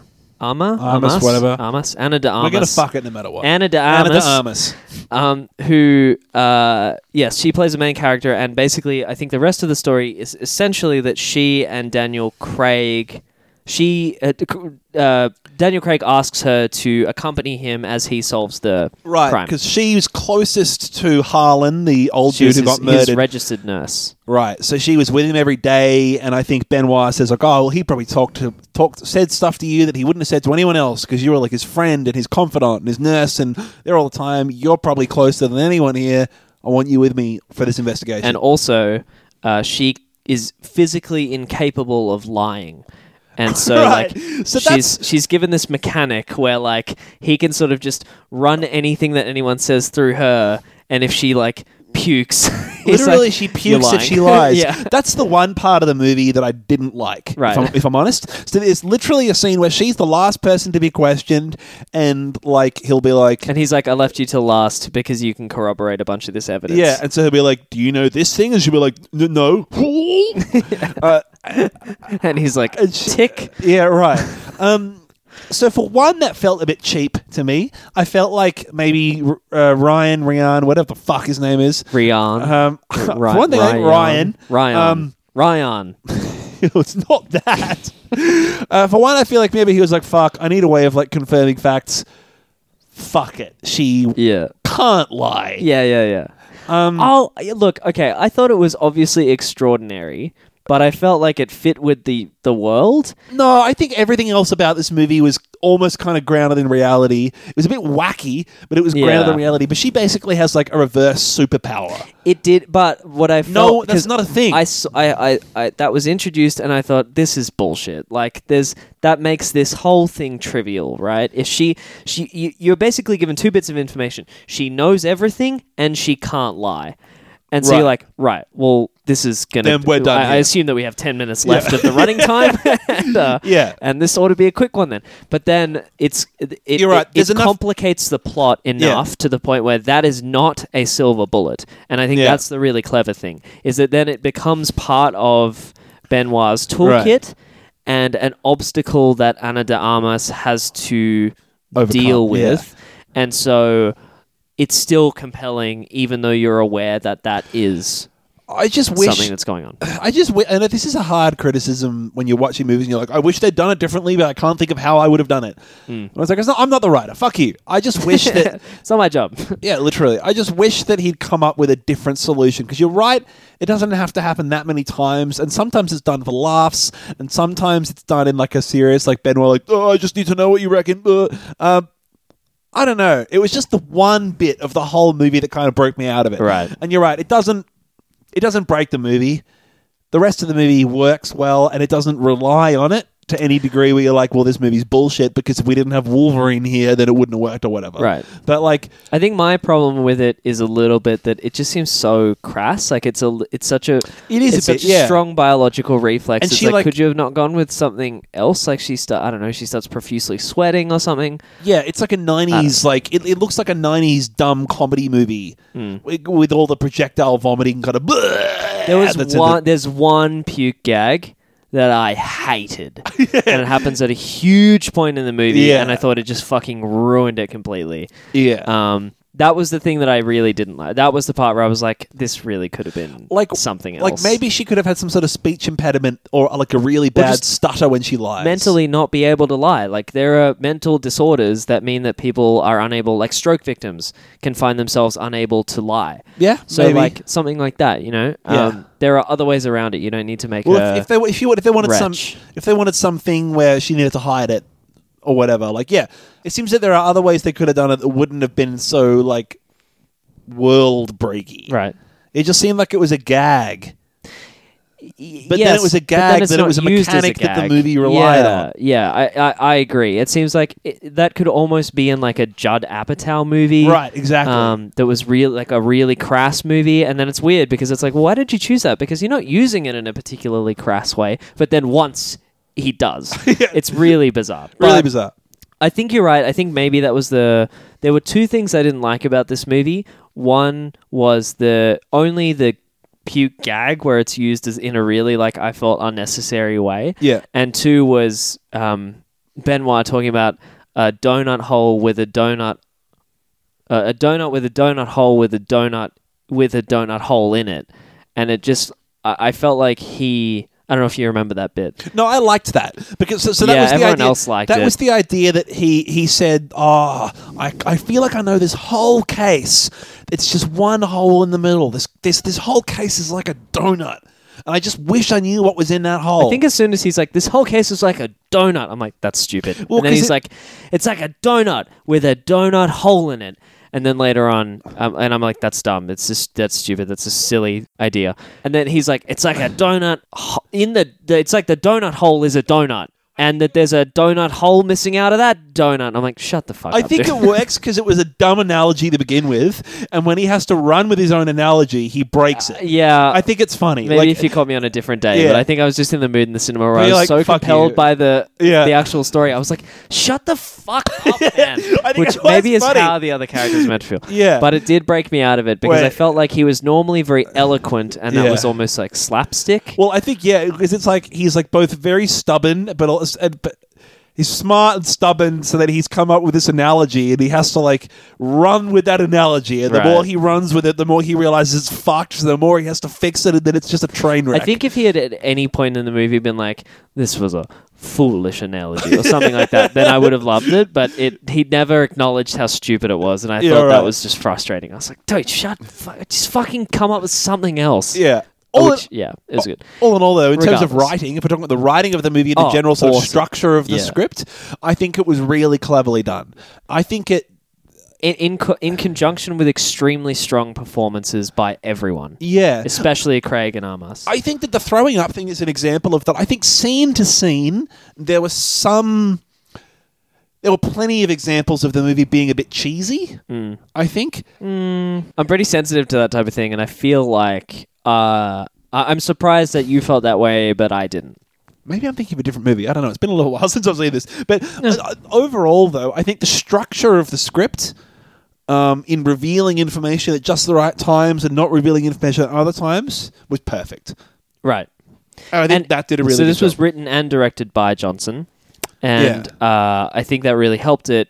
And it's interesting to see him come up with such a clear, strong, uh, creative vision when he's not constrained by the Disney and Star Wars IP. Oh, yeah, it's great. This dude's had Shackled. so many, so much great original IP. He did Looper. Looper's one of my favorite movies of the last decade. Yeah, and I love actors God, like that's this fucking that good can movie. do all sorts of completely different, completely different styles of movie. Like, yeah, um, I never put that together fucking- in my head, but this this guy directed Looper. Like that's yeah, and he's that's done this. so different. um, old mate that did uh, Ah, yes, the jazz movie with the drummer, Whiplash and and then also the musical about L.A. La La Land. Yeah, Uh, I don't remember. oh, uh, director- no, yeah, uh, and Apollo, the is Apollo it movie. Denis, Denis Wait, Villeneuve? no, it's not. Uh, That Sh- guy. Damien Chazelle. Damien Chazelle. Damien Yes! Chazelle is a hugely Oh, fuck, versatile that felt director as good. well. That's all staying in. I mean, Honor is screaming. Um, Damien Chazelle. It's Damien. Ch- Damien it's, Chazelle! It's Damien Chazelle. Oh my god, it's Damien Chazelle. Did he just say Denis Villeneuve? Tell you Oh, what, it's not Denis Villeneuve. if he says didn't even know, I'm going to shit that's hit myself. a real Denis Villeneuve with me. Very good. Thank you. And now Um, it's all got to stay in. it fell right into my trap. staying in, just like that bit in the news where I talked about Californian tax Hell codes, yeah, which bro. is also staying in also now. all staying in. Right. So the uh, yeah, I thought that the the dialogue and the writing and the scripting in general, the overarching story was like the most surprising thing is that the story wasn't cliched because it was it it, it fits such a pattern. Hmm. You're like if you're looking at like a I don't know if you pulled down like a um like a murder mystery template into Final Draft, I feel Yeah. like it would have three sections that were like character introductions, complication, and pursuit yeah, and investigation. discovery, investigation, right, and then just like reveal. And Yeah. this just fit that exactly to the T. And it's exactly how you would first draft go about doing that. But then it was so high quality, Perfectly for polished. all of those bits. Exactly, it was a masterclass in how to kind of execute one of these very simple murder mystery Yeah. ideas. So that was really good. I think the more I think about it, the more I think my cheesy comment was about Jojo Rabbit. I think that Right. there was another movie we've seen Right. recently where I had that problem where the, the general structure of the screenplay was really well done, but scene to scene there were some cheesy moments. This Yeah. movie, I think, no, it was great. I really enjoyed it, and I think it's yeah, I don't know. I If just someone think, had that criticism of it, I could understand where they were coming from, but I think it would be more about the structure of the story Yeah. than it would be about. I think this movie was really funny. Mm. Yeah, I it was. loved Yeah, how yeah. funny it was in scenes. All the characters are different. It reminds me of uh, a common uh, like a screenwriter's tip that I think the writers of Friends gave when they were talking about why they think it was a successful sitcom, and they said you could put You any never two. want to be gay. if someone thinks that you're gay, you have to immediately clarify.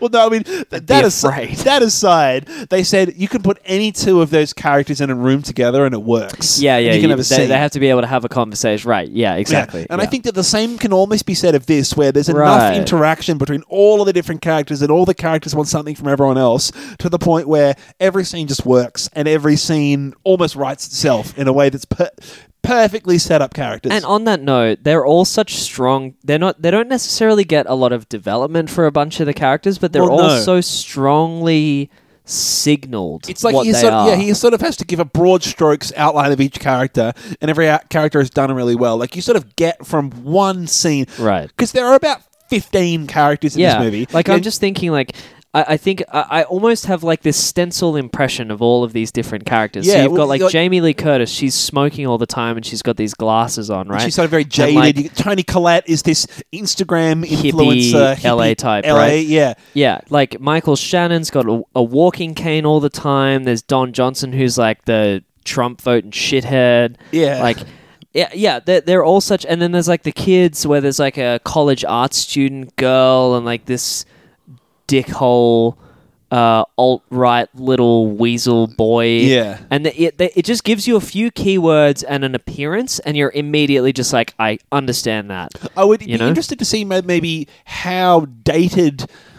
Because remember when we were talking How about this goes in like ten years? Yeah, well, because remember I when was we were just talking wondering about that. how a lot of action movies from the 70s and 80s rely on the sh- cultural shorthand around people understanding the political relationship between the Russia and America? Yeah. And they'd re- reference all these different Cold War details where it'd be like, you have to have a familiarity with the Cold War. Right. In the same way as I suppose a lot of people today have a familiarity with the war in Afghanistan and Iraq, where if there's a movie about that, there's enough stuff that they don't have to explain Yeah. where it feels like, all right, we're in. Similarly, with all the cultural stereotypes in this, where every character is a different social stereotype, I wonder how this would go in 50 years. Maybe this movie will feel a bit quaint in the same way as those Agatha Christie ones do. Maybe back in the day, those Agatha Christie type stories, those characters felt a bit more fleshed out because Hmm. they were related to social stereotypes that were relevant at the time. Like you have the. Uh, socialite type lady and the the spinster lady and the rich young business whatever the fuck those characters are in But they Agatha feel Christie like books. clue characters, right? right they feel quaint to us Hmm. but maybe back in the day it was the same thing where people were reading like oh no I got it I'm with you uh, you don't have to explain this character Right. I've seen this character at 100 And parties they either they 'Cause- either behave in a way where you expect them to behave, or they're subverting that trope and they're behaving the opposite of that way. Right. Well, because so, so in this, for example, one of the characters is a is an Instagram beauty influencer type. That talks about like a valley girl type Tony thing. Collette's Toni character, Collette's which is character. also like fuck, she's good. You- She's really I just good. forget that she's Australian. 'cause Yeah, she sh- just she's has, incredible. She and Daniel Craig are two uh, actors that break my rule of never give an actor another accent Oh, because Daniel they're Craig's- so fucking Daniel good. Craig's taken the piss a bit for I know, sure. yeah, it's but it's good. but I, I kept I kept feeling like it was an American doing an American accent, right? But then you think about it, and you're like, oh, that fuck is James Bond, like, Yeah. And when he speaks, he speaks as like James Bond does. It's not like he then lilts back into an Amer- a normal American accent. He lilts back into a full British accent. I just thought it was impressive. what, it's- that he's, that he's, It's stupid. it sounds like you're explaining that he's fucking up the accents. No, no, like he was sorry.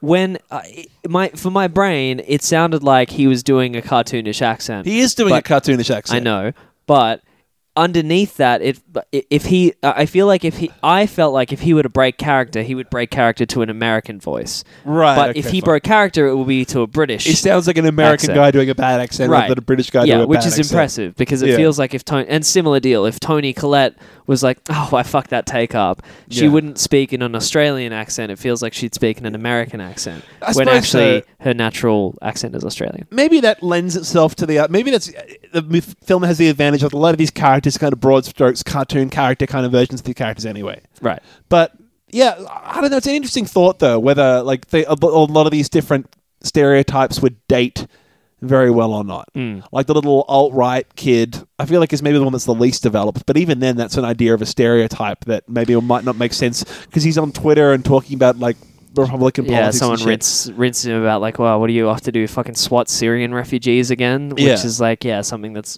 sort of relevant to the last five years. Yeah, so I suppose maybe this this but Well, this it's film very relevant to the last five years.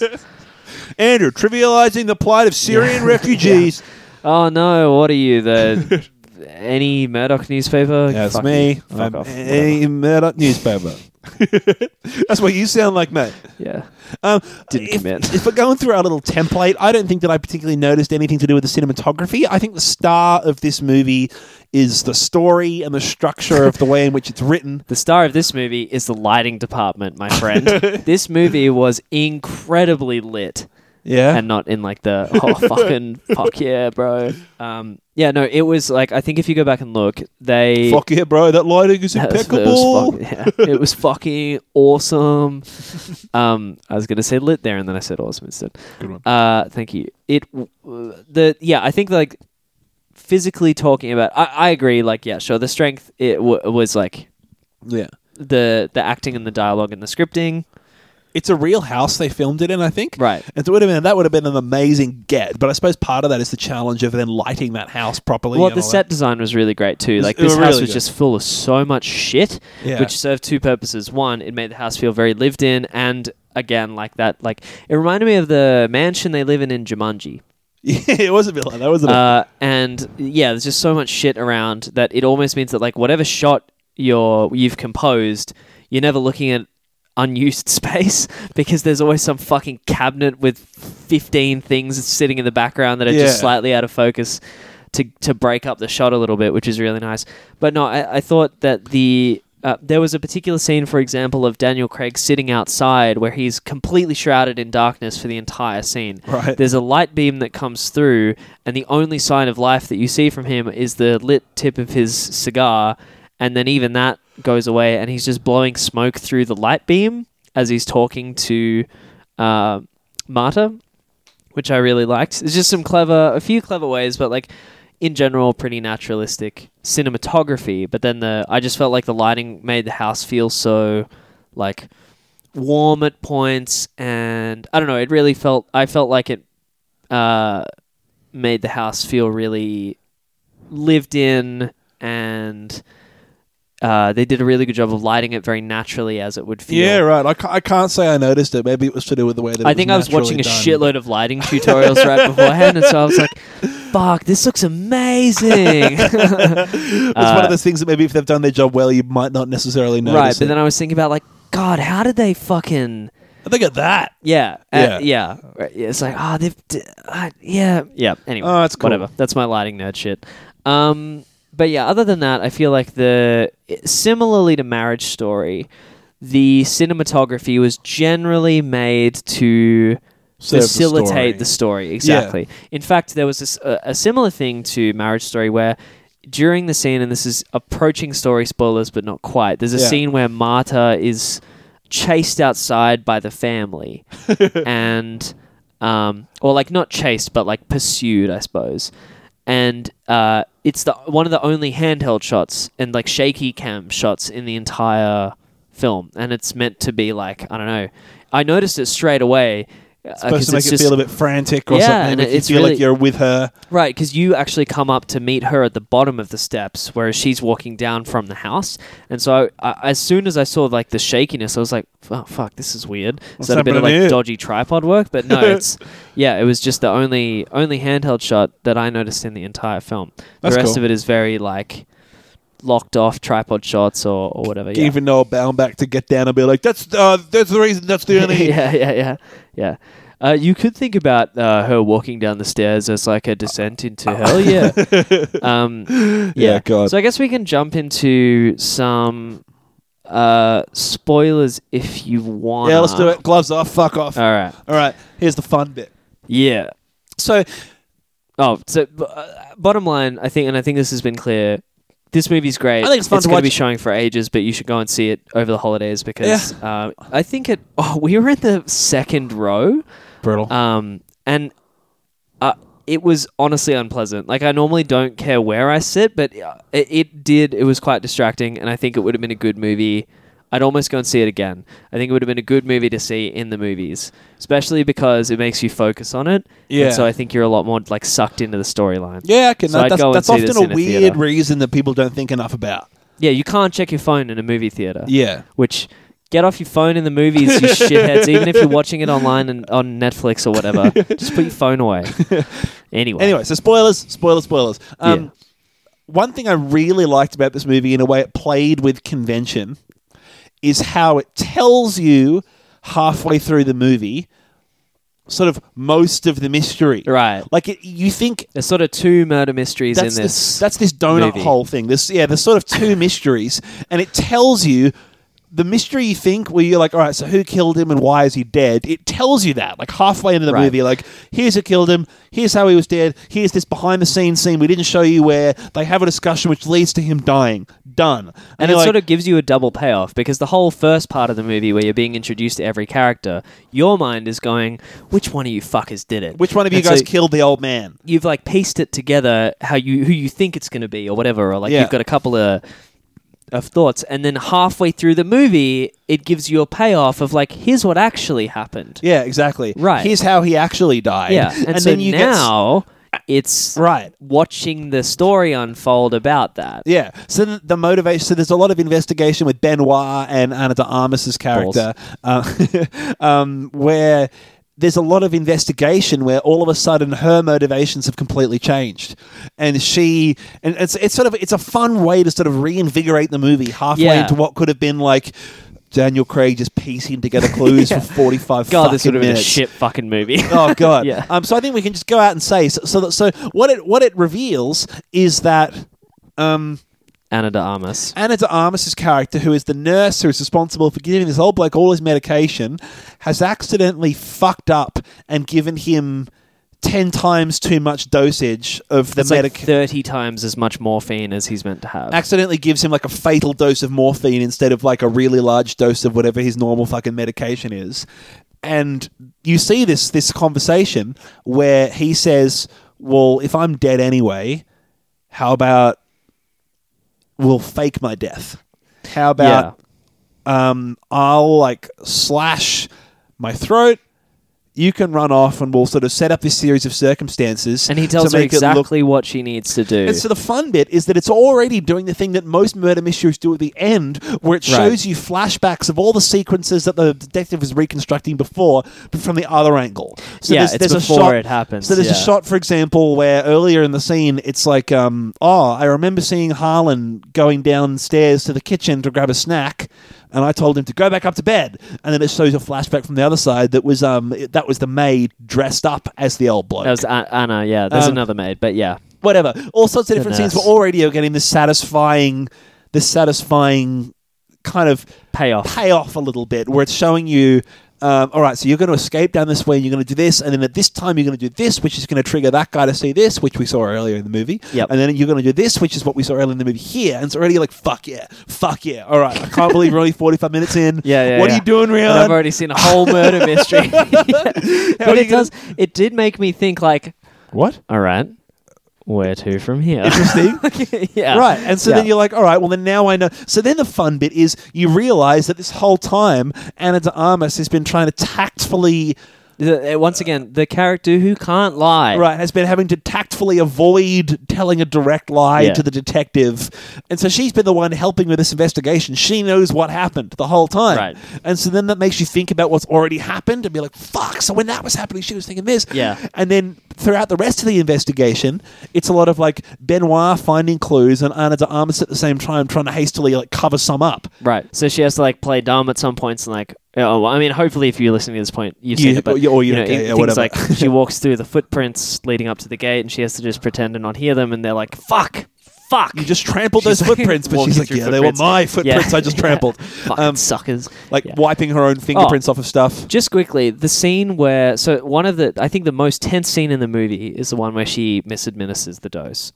Oh, fuck yeah. It is, yeah. and I- I'll I will I will say I was I really like that in this film she was given a full like I think she was basically the main character of this movie. Yeah. and 100%. uh, most other movies I've seen her in, if not all of them, she's cast as like a, an icon of beauty. like the hot chick or whatever. Right. And like I liked I really liked her character in Blade Runner uh, because I felt like it was really subverting that trope of like she's purchased as a thing to look nice and then the the the big twist is that she develops this personality and becomes this autonomous agent. Yeah. Um Where in this, like, she's a nurse that's like ca- capable and confident. right. And, yeah. Uh, but yeah, sort of. I mean, she's she is capable and confident. I think she's at her most capable and confident when she's talking with him, the old dude, because she sort of. Uh, what and you start to realize why obviously when it becomes clear that she's trying to cover up the fact that she accidentally killed him but um, she comes across as really timid and uh, uh, y- you know m- mouse like i guess I suppose so. I, but then when she's with him and they're playing Go, is the first moment where you kind of see what she might have normally been like. Yeah. Where she's super relaxed around him. She's a bit she tells, sassy She's and- like sick of his shit a little bit, but she likes him, so Yeah. she'll she's putting up with it. But like, cut your bullshit, old man. Yeah. You know, and he and she beats him at Go, which is cool because like you would expect that he would.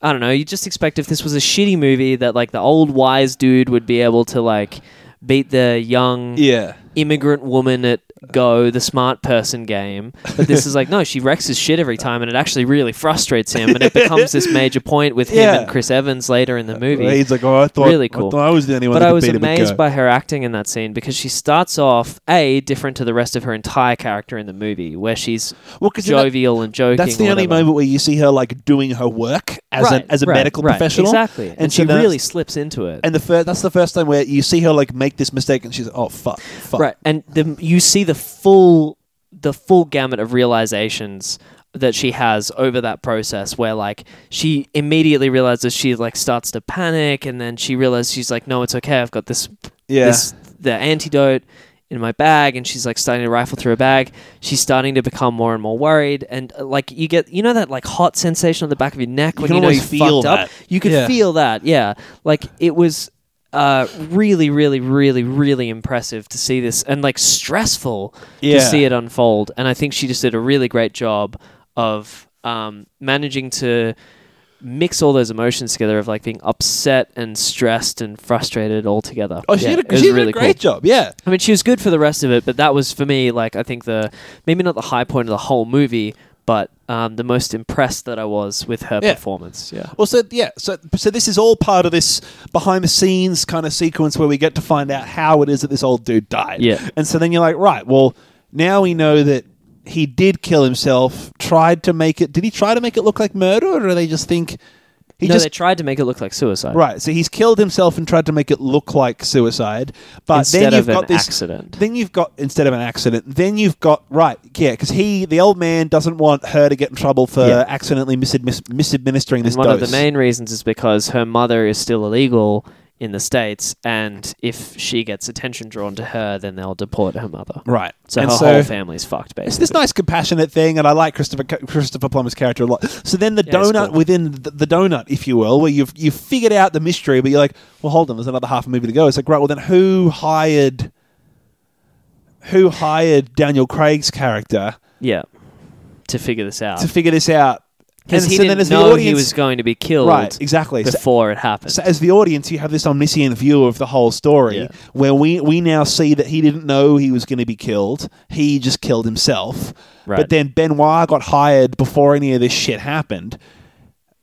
so something was afoot already. Right. And so there's just a few little niggling details, but then of course Anna, Anna de Armas has got this problem where she's her her issue is ramping up and up and up throughout. So Hmm. the, the the last 25 minutes or so of this movie goes by so quickly and it's fucking great. Yeah. Um, ramps up to the next complication, which is that old mate. Oh yeah. Well, Ransom comes in, Chris Evans' character, and he's like the last person that's introduced, doing exactly the same shit as that Neon Hotel movie. Um, where he just shows up ten minutes before the end and starts fucking killing people. No, I don't You remember the one? No. Yeah, you've seen it. Oh, um, yeah, yeah, I know bad what you mean, times but at the no- hotel yeah, that's it. yeah, Royale yeah. or whatever it is. Yeah. Yeah. Um, yeah. So he comes in and he's like, and he reveals a few more pieces of information, and that's around the same time I think that the wheel because he shows up for the wheel reading, right? That's so it. then, yeah, they're like, okay, we're we're unboxing, unboxing. Un- I'm doing an unboxing vid of my grandpa's will. Right, we've got some lovely seals on the outside here. That's nice. yeah, to he's see. got like the overhead camera view. He's like breaking the wax seal and he's like taking it out. It's like, oh, lovely lettering on that. seal." um, there's got to be an unboxing video of a will somewhere shit. out there. old dude has left his entire. So half the point of this is that this is a really rich family, and it's kind of like that Wes Anderson Grand Budapest Hotel scene where everyone wants a piece of the fortune, and that's everyone's right. pretending to give a fuck about, About this the old person. guy Yeah. just so they can get the money. Like I think that. The old dude, by now we found out that the old dude has cut off this LA Instagrammer lifestyle chick because she's taking advantage of his money. So we found Um, out that, and part of the thing that was locked into all of their motivations was that They all want his they money. all got, and they, and he sort of fucked them all a Yeah. little bit before he died. Yeah. So yeah, he cuts off the Instagrammer because she was double dipping for her daughter's Yeah. school funds. his He son finds that out- runs the publishing company of his of his books gets cut off and gets fired as the executive of that company. Um, the old shithead Trump voter dude is cheating on is Jamie cheating Lee on Curtis. his wife. Yeah. So there's all these little things. With, so they, they all clearly don't care about their family, but they're all pretending to. And so when this will comes And out, also, like, a taking the taking their privilege and their wealth for granted completely, and being more selfish. Will comes out, and of course, Christopher Plummer has left all of his fortune and everything to the nurse and So the Armus. One of the cornier scenes in the movie that I still liked was when um, Jamie Lee Curtis is like, "This is our fucking house," and then they all turn around to the wheel guy, and the wheel guy's like, "Sorry, just let me." Um, no, actually, it's her house. it's very good. Good shit. um, Yeah, And so then you get the problem of like the whole family trying to hound her, and she's now on the run because she it's- has this it- fortune, She's just inherited like hundred million dollars and everything. it's yeah. like sixty million dollars was the smallest piece of the will. That was like the raw liquid asset. Yeah. So she's like in charge of a publishing empire now. and she's she got like the owns world the media house. at yeah, her it's fucking doorstep. Crazy. And she's like a yeah, just this uh, child of an immigrant registered nurse making fuck all an hour. Yeah. So huge lifestyle change. I don't think it's worth spoiling the very, very, very ending because I don't think there's Right. much to discuss with it, and it's a fun little chunk, right? Okay, the thing that I do want to bring up is how much I really like it's it, it happens sort of from the will reading scene moving forward a little bit further into the movie. Yeah. Um how you watch all of these characters just turn as soon as the money is involved, Is out of the- yeah. right? Or is out of the question. Like and how how much they keep their cool as long as they think they're still getting the money and then as soon as it's taken away from them or there's even the slightest hint of a threat to it, they Yeah. just fucking Turn into wolves, right. Yeah, And uh, you know, and they're even the nice ones. Uh, Yeah. Like as soon as it's threatened, like this. They There's a just fucking scene. cave. that- my- one of my favorite scenes with that is like the young granddaughter that's Yeah, about the- the same age as yeah. the nurse is like, "Hey, I think it's Meg, yeah. yeah." She says, "Gives give the nurse a call," and is like, "Hey, um, so the rest of my family don't know I'm calling, but like, I just wanted to see if you're okay. I know that we're kind of friends, and you know, just look if what forget this money stuff, but like, where are you? We should just hang out and have a chat and." Um, where are you? Where are you? like no, she just wanna- says she even says like she's calling her. She's like basically starts off by like, "Hey, I just wanted to make sure you're okay," and then she sort of like has this really thin tangent before she's like, "Also, I think the right thing to do is give the money back." Yeah. Also, don't you think you should give the money back? Right. Like, uh, seriously, you should give. and, then she's like, hangs "My up- schooling's at risk." hangs up the phone, and then it's the whole family crowded around the yeah, phone as this. and the camera just slow pans around, and it's like nine people watching that phone call happen. Right, and Meg is the one that cared about her, and then you find out like she she told the family about um, the immigrant the- mother. yeah, her mom being undocumented, so now they've got something to hold against her, and So the way, yeah, which which is a horrible betrayal because she's the only person that she was close to friends yeah, with. and I, I love the way in which this movie so it sort of almost gives this murder mystery like a second wind, where Yeah, it becomes it's a really bit of cool. a becomes a bit of a thriller where um, Anna de Armas is now kind of on the run and driving around the town with Christopher Chris Evans' character, who's Mm. decided like, fuck this whole family of greedy vultures, I'm just going to help you. um, driving around the place and trying to like um, track down someone who seems to have a final clue about what's really happening Right. with this whole situation. Yeah, the setup for the next part is like Ana de Armas gets the blackmail, not the blackmail, the yeah, the blackmail bit with the about like toxicology. I know report. what you did. Right. I know that he OD'd, and so the final sort of twenty minutes of the film is Anna de Armas is threatened with this, like, I know what you did, with a toxicology report that they hadn't had the results to yet, which would have indicated that he died of the overdose, not of the neck blood thing. Right, and if she uh, obviously if she's ruled as Then being she's a murderer, then she's fucked. not entitled to stand. yeah, any right. evidence, Yeah, Um, so Chris Chris Evans is driving around trying to find, goes to the blood place that burns down, uh, the, the the place where they do the blood test that burns down. Um, goes to meet up with the informant who turns out to be the housemaid Hmm. that ha- got a copy of the toxicology report, but she is mysteriously murdered before she gets a chance to talk to her and be like, "Who are you speaking to?" Um, Benoit at some point Who are you speaking to? Benoit at some point sees them driving around, and now Benoit is chasing them as well. So you got Daniel Craig chasing these people and be like, "All right, seriously, what the fuck is going on?" I love that. Like she's like denying his call, and then she looks out the window, and he's like leaning out his car window, pointing to his phone, being like, "Answer, Answer the." the, fucking phone. it's so funny. I love- was like, maybe my favorite bit of the whole film is like her looking up, and he's like.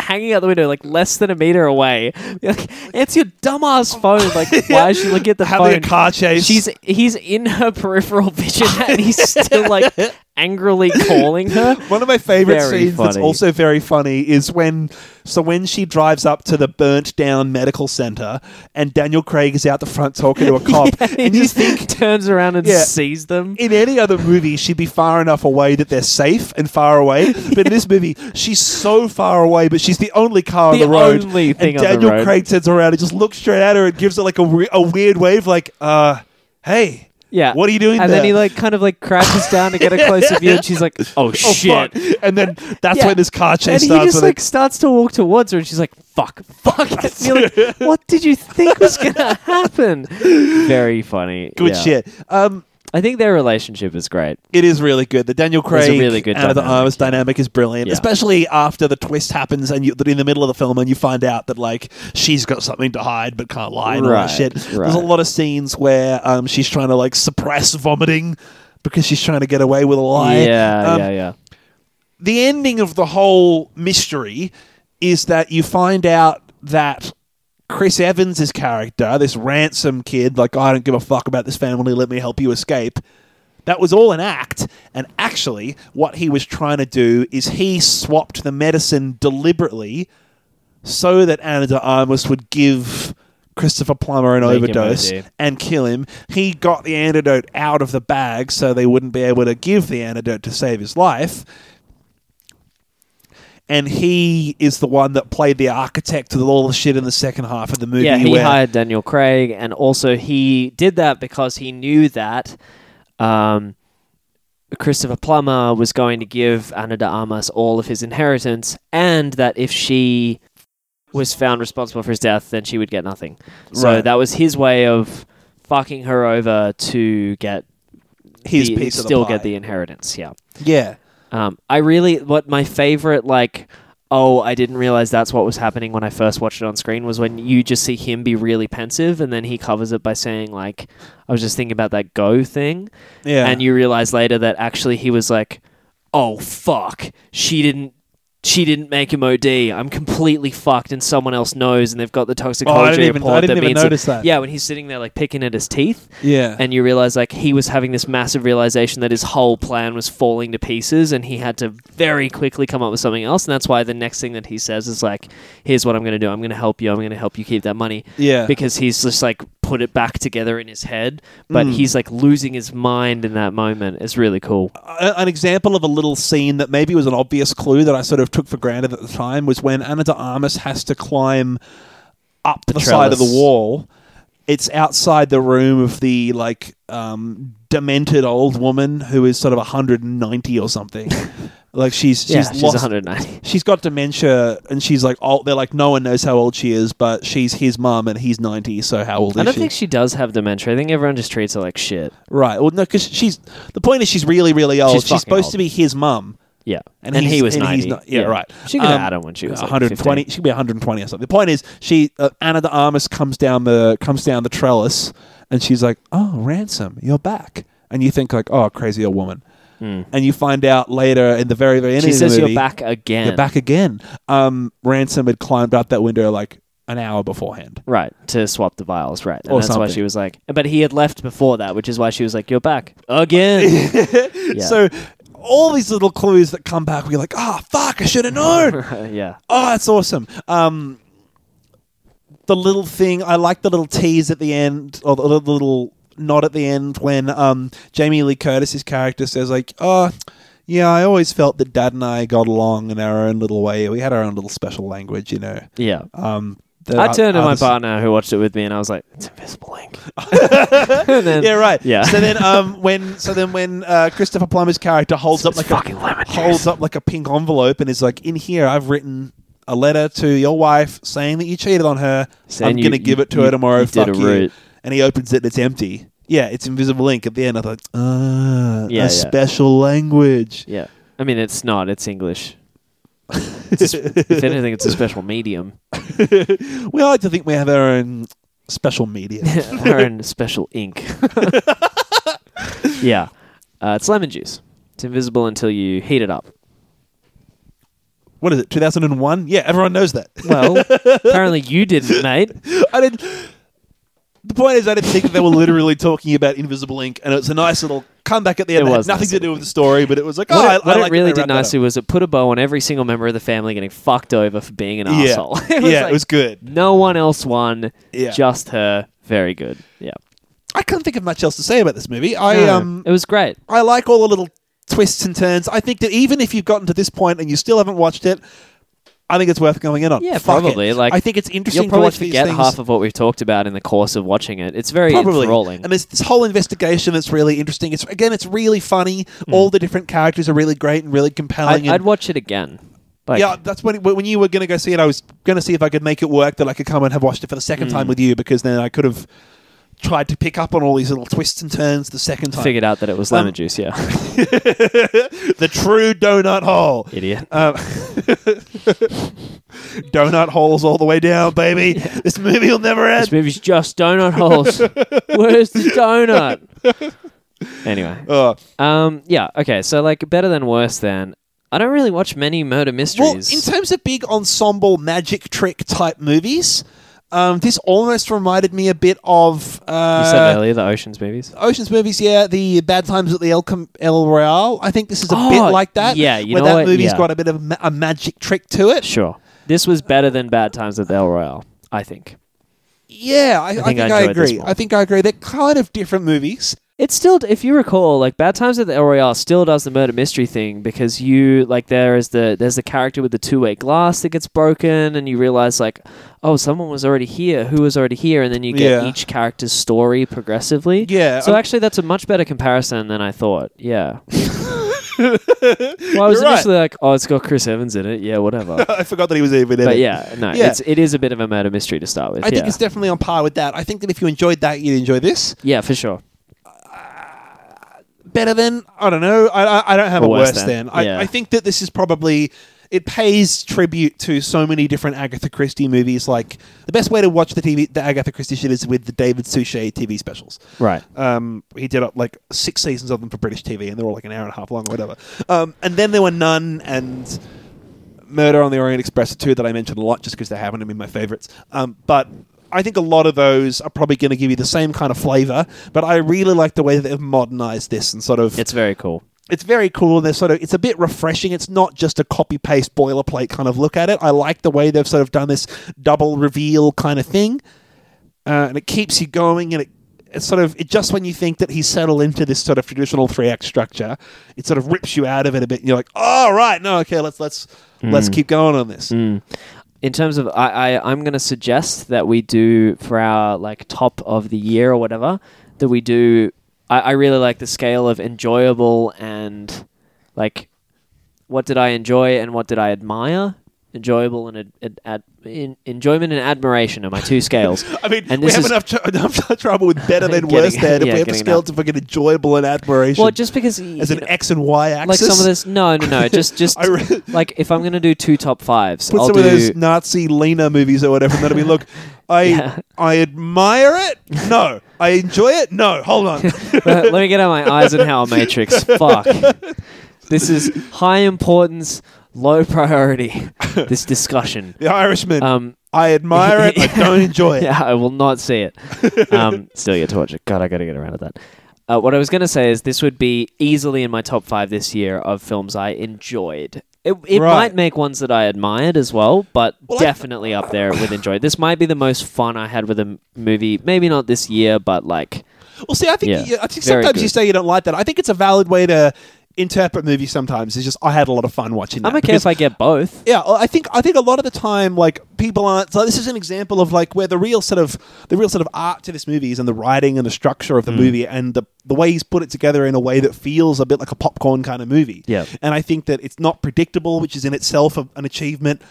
But yeah, there's no like amazing arty shots or anything that like are traditionally like what we're like, oh, that was a beautiful movie. No. or whatever. But Sure. I think that in some ways, like it's hard to quantify those two as being like I don't know whether I liked You Were Never Really Here or Knives Out better.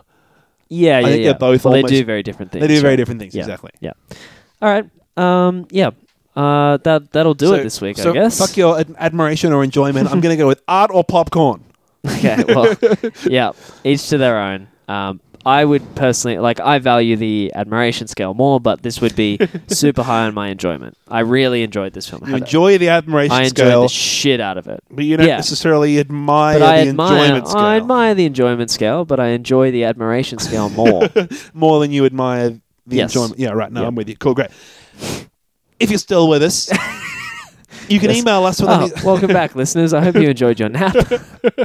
you can email us beefstationpod at gmail.com our facebook discussion group which is um not dying but you know it's going through a bit of a slump It's just Pat carrying us all through. if you, if you want Thanks to so much, subscribe Pat. We to the love you. subreddit that is Pat, you can dive in on our Beef Station Beef posting Facebook discussion group where we announce all the new episodes, uh, post little links, and Yeah, we ask, gotta get ask more active Mm. teasy now. little questions what, that uh, have been fun so far. Come join in on that. I think that's about all we got, right? If you have any ideas for the show, let us know. Uh, Yeah. I think that by the time this episode comes out, the next episode we're going to do is probably going to be Jojo Rabbit. Yeah. So in any case, go and see that. We've already pre-recorded our episodes because we saw it a little while ago. Now we wanted to give you some hot takes. Uh, we also might try and squeeze in some sort of New Year's special or a Christmas special if we have time to go Right, watch. because the next one, next next time we would record would be on Christmas Eve evening. I'm free. What are you doing? doing? Don't know yet, mate. All All right. right. Probably dressing up as Santa Claus and giving kids coal. And on that, that's it for this week's episode of Beef Station. Thank you Yes. for listening. I'm Oscar. I am Andrew. See you later. Boy. I'm gonna live till I die. I'm gonna laugh instead of cry. I'm gonna take the town and turn it upside down. I'm gonna live, live, live until I die. They're gonna say, what a guy. I'm gonna play for the sky. Ain't gonna miss a thing. I'm gonna have my fling. I'm gonna live, live, live until I die. The blues I lay low, I'll make 'em stay low. They'll never trail over my head. I'll be a devil till I'm an angel, but until then.